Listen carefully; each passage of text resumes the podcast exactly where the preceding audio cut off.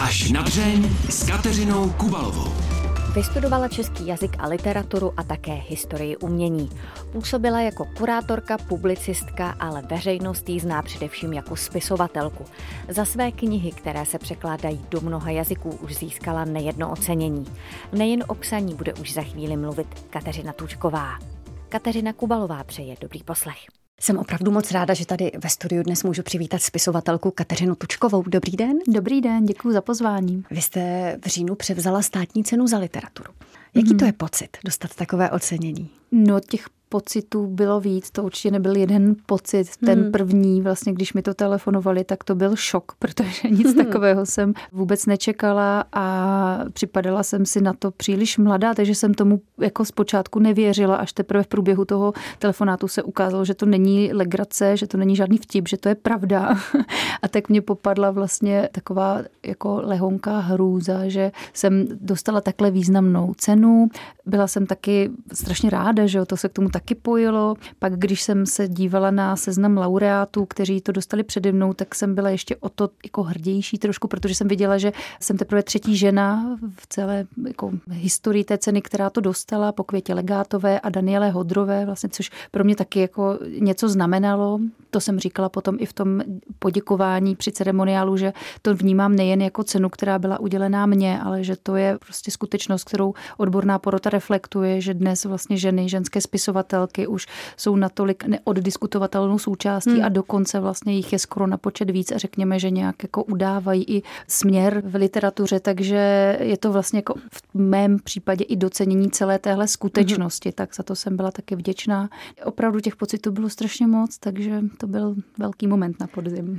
Je to pro vás důležité dostat cenu? To je taky jako dvojsečné, jako mhm. pokud by žádná cena nepřišla, tak eh, nic jsem bych se asi ve mně nezměnilo. Mm-hmm. Pro mě bylo nejpodstatnější tu práci, myslím tím teďka bílou vodu, dokončit po deseti letech, kdy jsem prostě soustavně bojovala s tím, jakým způsobem mm-hmm. ten příběh povyprávět. Dvakrát jsem to vlastně přepisovala, teprve ta třetí verze se ukázala nosná, takže pro mě byla jako naprosto klíčová ten vlastní vklad, ten vlastní souboj s tím materiálem a to, že se mi to podařilo, to pro mě bylo největší ocenění umění a měla jsem z toho obrovský pocit uspokojení a to mi vlastně jako stačí jo? v té jako hmm. literární tvorbě, když jsem spokojená já.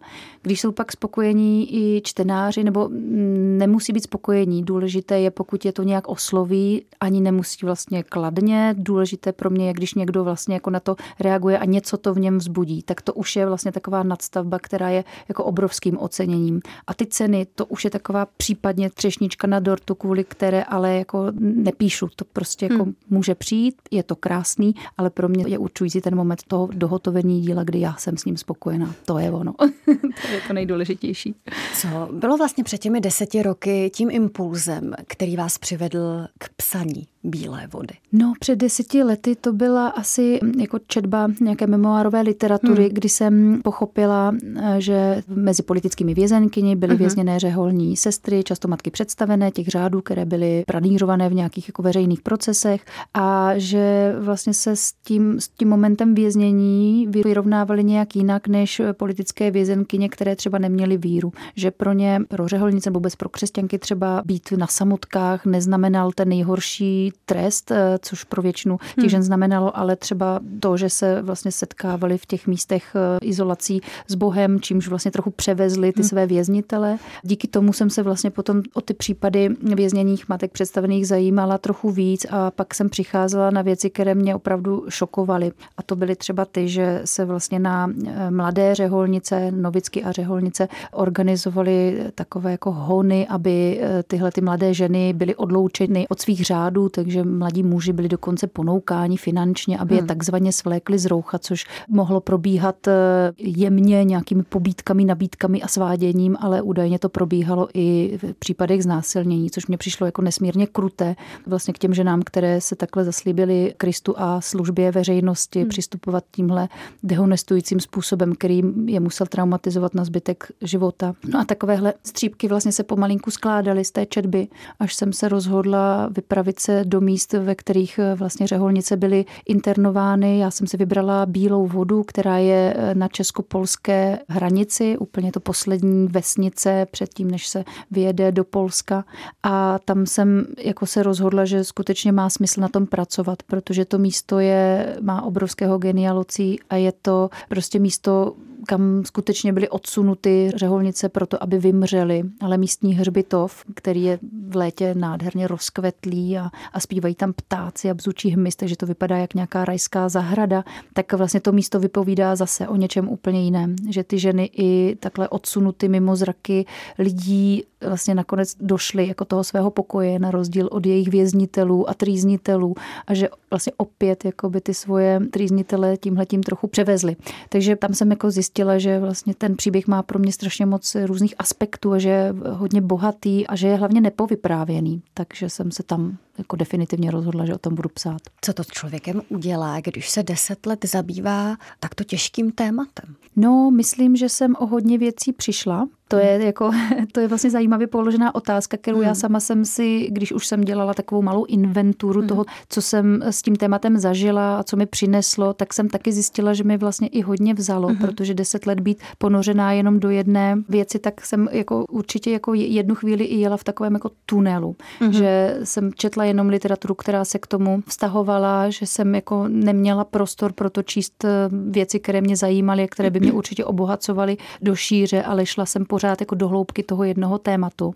Takže jednu chvíli jsem si opravdu připadala jako tím tématem strašně zahlcená a zakopaná v něm, ale zase jako to bylo určitě pro dobro téhle jedné věci, té knihy, toho, že jsem o tom zjistila, co se snad dalo a mohla z toho vygenerovat tenhle příběh a určitě mě to obohatilo a posunulo i v tom vlastním vnímání víry církve, jakožto instituce i pozice třeba žen v rámci katolické církve. Zase, aby to nevypadalo tak, že jste let opravdu jenom seděla a psala bílou vodu. Vy jste kromě toho normálně pracovala a fungovala. Normálně jsem pracovala ještě jako kurátorka hmm. výstav výtvarného umění, taky jsem eh, psala divadelní hry. Vlastně během té doby vznikly dvě divadelní hmm. hry a třetí byla uvedena až po vydání Bílé vody. Napsala jsem knížku pro děti, porodila jsem dvě děti. Život běžel dál, to je pravda. Ale vlastně pořád ta klíčová věc, na kterou jsem myslela ráno i večer a pořád se mi honila hlavu, bylo tohle téma a to, co v něm akcentovat, co v něm naopak upozadit, jak to povyprávět, jak prostě vyřešit to, to množství těch informací, které je potřeba do toho příběhu vtáhnout, aby čtenář získal jaksi kompletní představu hmm. o době i o tom, co se dělo těm jednotlivým postavám. Vlastně jako pořád jsem to nějak hmm. nacitovala, tu celou věc a bylo to no, v některých momentech docela náročné. Teď teda, když se ohlídnu, tak přiznávám.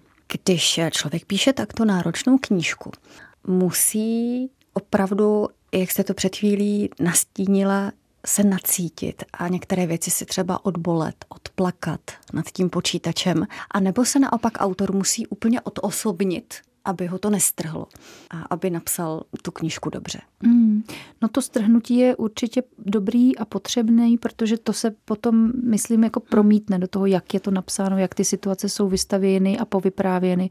Takže pro mě to bylo spíš v tom jako nacitovat se a nalaďovat se na ženy, které žily dávno přede mnou a které byly rozhodně jiného charakteru a měly jiné motivace, než mám já. Takže jakoby pokusit se k ním přiblížit bylo pro mě klíčový a možná to to i proto trvalo tak dlouho vlastně napsat tu knihu, protože ten proces přibližování byl postupný.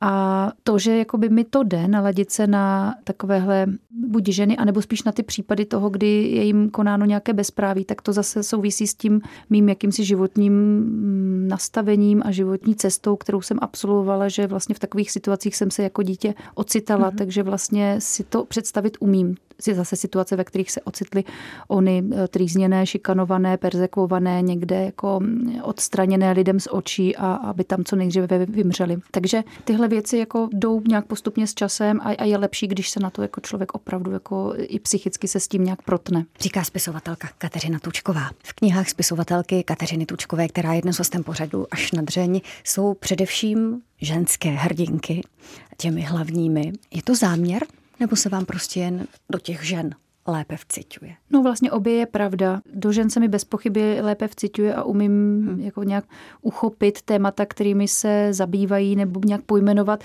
věci, které je můžou eh, bolet, poznamenat a nebo naopak jako pozdvihnout, protože to samozřejmě jako žena taky cítím a nějak prožívám. No a záměr v tom byl asi jako takový, že mám pocit, že mnoho těch ženských příběhů nebylo pořád vyslyšeno, že tady jako zůstávají nějaké slepé skvrny v naší historii, které by bylo dobré nějak doplnit a, a vyzdvihnout ehm, na úroveň pozornosti celé společnosti, protože řadu mužských příběhů už jsme četli, vyslechli si, muži jsou možná jako často v tomhle otevřenější než ženy, které vlastně jaksi byly po velkou část naší historie přehlížené žené až v tom 20. Hmm. století už nejsou, protože si umí ty příběhy povyprávět vzájemně, je jim popřáváno sluchu. A tady myslím, že je ta moje role, že můžu vytahovat eh, příběhy, které ještě pořád nebyly, které byly oslyšeny, ty ženské příběhy. Někde jste říkala, že vás nebaví jenom psaní pro psaní. Uměla byste napsat eh, třeba knihu na objednávku, na zadané téma? Mm-hmm. A nebo je to pro vás něco opravdu nemyslitelného? No asi jako uměla jde o to, jak bych se přitom cítila, jestli to hmm. chci, mm. protože to je vlastně spíš věc, kterou nechci, že to psaní mě musí jako pohlcovat a pohlcuje mě samozřejmě jenom to, v co věřím a co sama jako sdělit chci a taky tím v takových momentech při práci na takovém textu jako nejlíp naskakují eh, asociace, nejlíp se jako pohružují do těch postav, nějak jako introspektivně je reflektuju, takže jako tam to funguje. Na tu objednávku to funguje nějak, možná to čtenář potom ani nepozná, třeba rozdíl věcí, hmm. které bych psala, nebo už se stalo samozřejmě v případě povídek, že jsem je psala na téma, které bylo zadané, tak možná, že to čtenář ani jako neuvidí nějaký eh, rozdíl, ale pro mě je ten zážitek z toho psaní jiný a já vlastně jako se ráda nechávám odnést tím příběhem a odnést těmi postavami jako do hloubky toho příběhu, který třeba nemám úplně do detailu promyšlený, když se dám k počítači, ono vlastně to ovlivňují opravdu i ty postavy. Tím, jak se jako postupně probarvují v tom mhm. textu, tak najednou prostě v určitý momentu začnou si diktovat tu svou cestu sami a já už je vlastně to s nimi jenom prožívám a zachycuju to a to je strašně krásný moment. To je prostě, to je nejvíc pro mě, co znám. A tohle vlastně jako moc nefunguje v tom, když třeba píšu něco, k čemu nemám takový vztah. I váš životní příběh by vydal na román. Už to tady ostatně před chvílí zaznělo, že ne všechny okamžiky byly vždy vždycky eh, sluncem zalité. Hlavně mám pocit, že to dětství mm. bylo dost eh, trpké. Co no. se vám vybaví, když se řekne dětství? No, Mm, vybaví se mi samozřejmě jako hezké okamžiky, ale vlastně když se řekne dětství, tak vlastně jsem ráda, že jsem dospěla, že jsem vlastně asi od doby toho, když jsem nastoupila třeba na střední školu a hmm. mohla jsem si ten svůj čas eh, věnovat a nějak organizovat tomu, co jsem chtěla a žít si, začít si žít ten svůj život, tak, hmm. tak tam začíná jako pro mě to nejhezčí období. Jako to úplně rané dětství je spíš spojeno s nějakým jako strachem a, a nepěknými vzpomínkami, protože jsem měla tátu, který byl mou mámu, před našima očima a trvalo dlouho, než jsme se vlastně jako z tohohle prostředí odstěhovali. Takže tam se do těch svých začátků, do toho raného dětství se vracím docela nerada.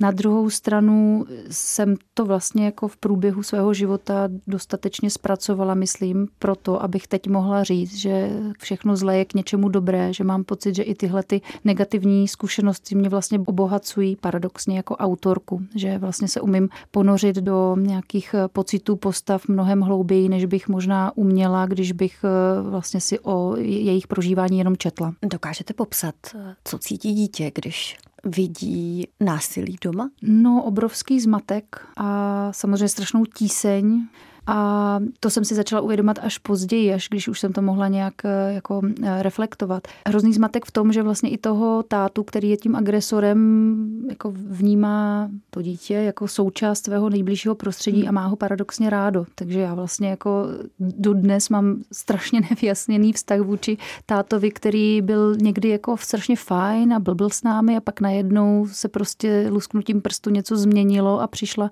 nějaká, eh, nebo když přišel domů a byl opilý, odejít, tak najednou jako obrovská scéna a katastrofa rozbíjení skla a talířů, a nebo sekera, zabitá kočka a takové jako strašně jako e, momenty, které nejdou vymazat, ale vlastně jako nejvíc z toho si pamatuju na ten zmatek, na to, hmm. že jsem vlastně jako neuměla se přepnout e, rychle z té nějaké jako lásky, ale lásky jako v tom smyslu, jako že to je táta přeci, hmm. který s náma jako i dělá blbiny, na to, že to je jako nebezpečí. No. To je, udělat si v tomhle pořádek bylo asi jakoby to nej, nejtěžší, čím jsem si nějak musela projít a vlastně hmm. si to um, nějak pojmenovat. Jak dlouho jste v tom žili, než maminka dokázala udělat ten krok hmm. a odejít? No já si jako nemůžu, jako jsem byla opravdu malá, takže nevím jako přesně od kolika let tohle to probíhalo a to mělo určitě svoje nějaké hmm. vlny, ve kterých se to odehrávalo. Nebylo to takhle každý den, ale žili jsme v tom prostředí vlastně do mých šesti a půl let, než se hmm. maminka rozhodla odejít a přihlásit mě na základní školu vlastně do jiného města, hmm. do města, kde žili moji prarodiče, takže k ním vlastně s námi se hmm. dvěma dcerami utekla. Váš tatínek už teď nežije, ale dokázali jste si to všechno vyříkat, než odešel? No to je právě taky taková jako mrzutá věc, hmm. když použiju tohleto adjektivum, protože vlastně on zemřel dřív, než jsem byla schopná ho nějak navštívit a nějak jako konfrontovat, jakkoliv, to nevím vůbec, jak by proběhlo, určitě ne nějak jako s nějakou, jako ne negativně, spíš jsem po něm do určité míry i jak si jakoby toužila mít toho tátu. Kladla jsem si otázku od těch sedmi let do 14, vlastně, než jsem se dozvěděla, že spáchal sebevraždu. Celou tu dobu jsem se kladla otázku, jak se má, jak mu bez nás je, jak jako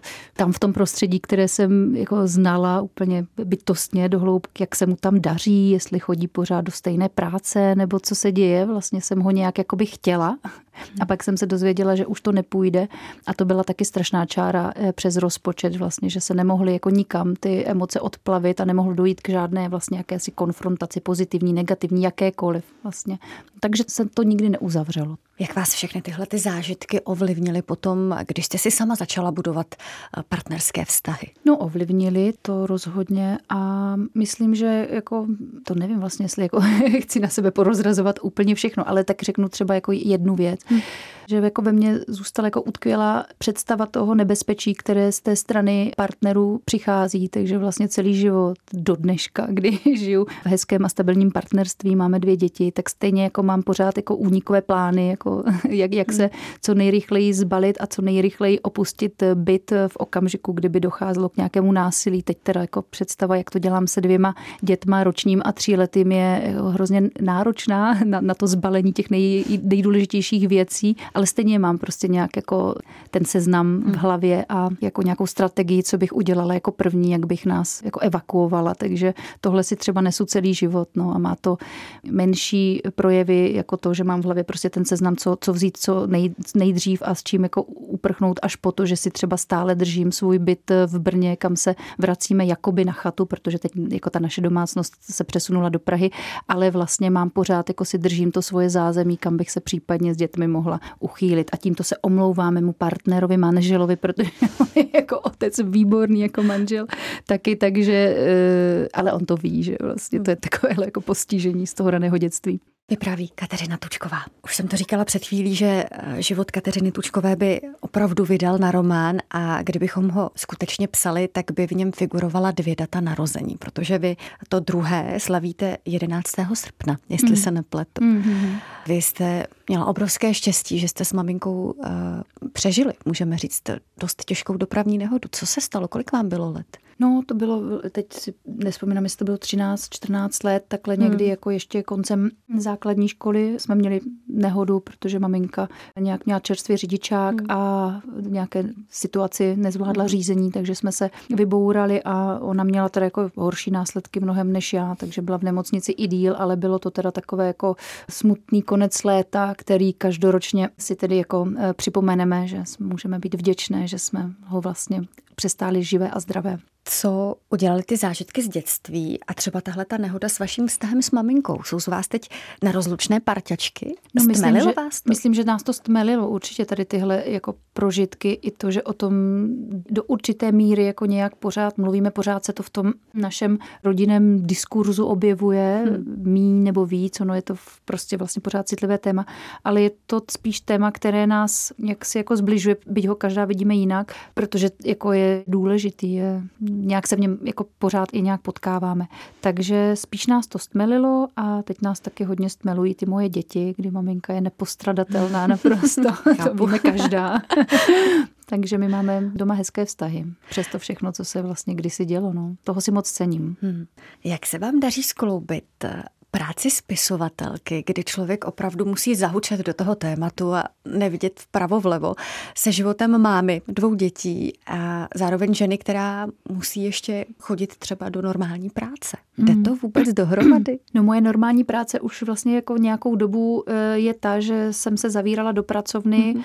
nebo někam odjížděla a intenzivně jsem se věnovala psaní. Už v té jako druhé půli, třeba psaní Bílé vody, jsem zjistila, že musím omezit tu svou práci kurátorky výstav a věnovat se psaní, protože s tím psaním se pojí taky prezentace knížky, autorská čtení, účast na nějakých besedách. A když vlastně žítkovské bohyně začaly vycházet v jiných jazycích, tak se to rozšířilo nejen na Českou republiku, ale vlastně i na těch 20 jazyků, ve kterých to dneska mm-hmm. existuje ta kniha, takže jsem jezdila prostě na křesty překladové vých žítkovských bohyní, pak tam na nějaké festivaly literární a najednou ta agenda byla hrozně velká. To docela dobře tedy utnul covid, to si musím vlastně pochválit na jednu stranu, protože najednou jako byl ten koncentrovaný čas opravdu na práci, na dokončení zrovna teda té bílé vody. No ale do toho se mi narodily dvě děti a teď to teda hodně řeším, protože teď kdy už jsem teda mohla bílou vodu tedy odsunout, už myslím, že jako můžu, jsem docela pročištěná, zbavila jsem se si jako myšlenek na, na ty postavy a nějak jsem se s nimi rozloučila a nechávám je žít svým životem, takže teď už je jako čas vlastně jako zaobírat se dalším tématem, ale ono to s těmi dvěma malými dětmi je opravdu jako náročný, takže zrovna teda řeším, jak to udělat, abych měla vždycky třeba čtyři hodiny nejméně na to, abych se mohla do něčeho pohroužit. Jestli se nepletu, tak vlastně všechny vaše knihy se dočkaly dramatizace. Mm-hmm. Teď to čeká i bílou vodu.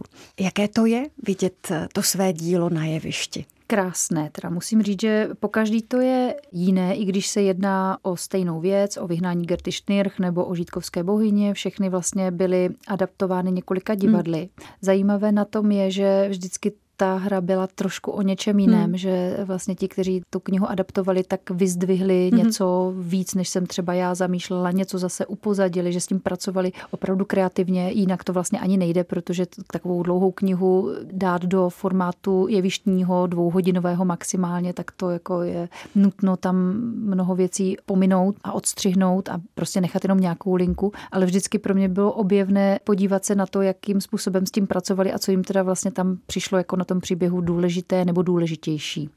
A mám toho hlavně jako skvělý pocit, že vlastně někdo chtěl pracovat s mým dílem, že v tom takhle něco viděl, že to chtěl zprostředkovat dalším lidem svýma očima a pro mě to byly vždycky jako krásné momenty. Teď se mi úplně vybavil film Trhák, kde Zdeněk Svěrák v roli scénáristy chodí za tím štábem a pořád jim říká, a kdy budete točit tohle a tohle jsem myslel jinak. Mhm. Jaká jste autorka? Necháváte režisérům, dramaturgům eh, volnou ruku, anebo za nimi chodíte a tohle jsem myslela jinak a mhm. udělejte to takhle? Ne, to by nešlo, no, to bych asi jako nechtěla, v tom bych se necítila dobře, bych někomu takhle šlapala na paty a ne, nechala jaksi jako mu prostor pro jeho vlastní uchopení toho díla. V podstatě jsme se vždycky potkávali jenom na nějakou konzultaci nad scénářem a mm-hmm. potom už vlastně si to adaptovali sami a já jsem přijela až na premiéru a pak jsem byla většinou jako dojatá, takže jsem nemohla moc mluvit a spíš jsem se nechala prostě jako zahltit tím, jak se na tu mou věc, na to moje dítě dítko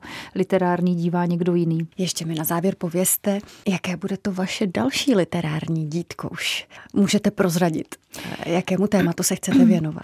To už sice vím, ale vlastně prozrazovat ještě nechci, protože to je zrovna teď takový jako to křehký období. Mm-hmm. Jednak mě vlastně jako v úvozovkách zdržují ty děti, abych se do toho pořádně ponořila a zjistila, jestli jako to bude fungovat jako román, jestli to není třeba věc, kterou si jako zodpovím jenom tím načítáním materiálu nebo setkáním mm-hmm. s nějakými lidmi, jestli to prostě takhle bublinka jako toho, že mám pocit, že by to bylo skvělé jako povyprávět, jestli nepraskne tímhle tím mm-hmm. jako výzkumem. A druhá pořád ještě, když to nemá ani jako ty jasné charaktery, nějak vybroušené, jasnější kontury, tak mám pocit, že bych si to mohla jako zakřiknout nebo nějak jako poškodit to téma, kdybych o něm moc mluvila. Takže teď zrovna je to ten křehký moment. No. Tak nebudeme prozrazovat, ale to mě zaujalo. Máte nějaká témata, která jste si takhle vyřešila a řekla jste si, dobrý, už tomu rozumím, ale ale psát o tom nebudu. Umíte mm-hmm. si to takhle říct? To se mi právě stalo, Aha. takže vím, že jakoby tady to období toho výzkumu je takový, že nebo jako nahledávání toho materiálu, mm-hmm. nahledávání těch kontaktování těch pamětníků, že může právě skončit tím, že zjistím, že tam pro mě není už místo jako pro autorku, že už o tom třeba vyšla mhm. nějaká memoárová literatura a tam to je zodpovězeno a popsáno jako dostatečně, že už to nepotřebuje žádnou jinou interpretaci to téma, anebo že se s ním vlastně jako oproti očekávání neprotnu já jako osoba, prostě ta, která by se v tom chtěla, tom tématu pohybovat a, a nějak v tom dlít a zanořovat se do něho dlouho. Takže může se to vlastně jako nepotvrdit, tam ta moje představa, to moje téma v průběhu toho výzkumu. Takže proto raději mhm. ještě mm-hmm. počkám, než se o tom budu s někým bavit. Myslíte si, že se dá knihou něco změnit? Možná bych byla skeptická, kdyby mě jako autorce se to vlastně nepodařilo. Za to jsem obrovsky vděčná a pořád to považuji za něco jako ne, skoro neuvěřitelného, ale vlastně jako v případě vyhnání Gerty Schnirch došlo za dobu od napsání té knížky k dnešku k tak velkému posunu ve vnímání otázky odsunu československých Němců, zejména v Brně, kde se odehrává příběh Gerty, kde v roce 2015 dokonce proběhl takzvaný rok smíření, kde se brněnští představitelé, tehdy primátor Vokřál a biskup brněnský Vojtěch Cikrle vlastně oficiálně omluvili obětem hmm. toho pohořelického pochodu, říká se pochodu smrti. Takže tam jsem vlastně viděla, že i ten příběh Gerty Schnirch v tomhle sehrál svou roli, protože na tom zhromáždění, na tom oficiálním aktu byla i řada lidí, kteří ke mně přicházeli a říkali, že četli Gertu Schnirch a že vlastně na tom jako příběhu té dívky z česko-německé rodiny, se kterou bylo nakládáno jako s Němkou a 21 letou ji vyhnali z bytu, z rodiště a potom podstoupila všechno to, co jako ti vyhánění zažili, ještě tehdy s půlročním dítětem to prožívala. Takže to jako ponořit se spolu s ní do toho prožívání, tedy té historické události, jim otevřelo oči a pochopili, že vlastně ten akt odplaty prostě dopadal i na ty, na které vůbec dopadnout neměl, kteří s tím velkým válečným konfliktem neměli co dočinění. Tak za to jsem strašně ráda a od té doby vlastně věřím, že ta literatura má stále tu moc něco na světě změnit. Vy se z mého pohledu naprosto fascinujícím způsobem věnujete přípravě na to psaní eh, těch knih. Ten zmiňovaný pochod, o kterém jste před chvílí mluvila, jste poctivě prošla, dokonce s vypůjčeným kočárkem.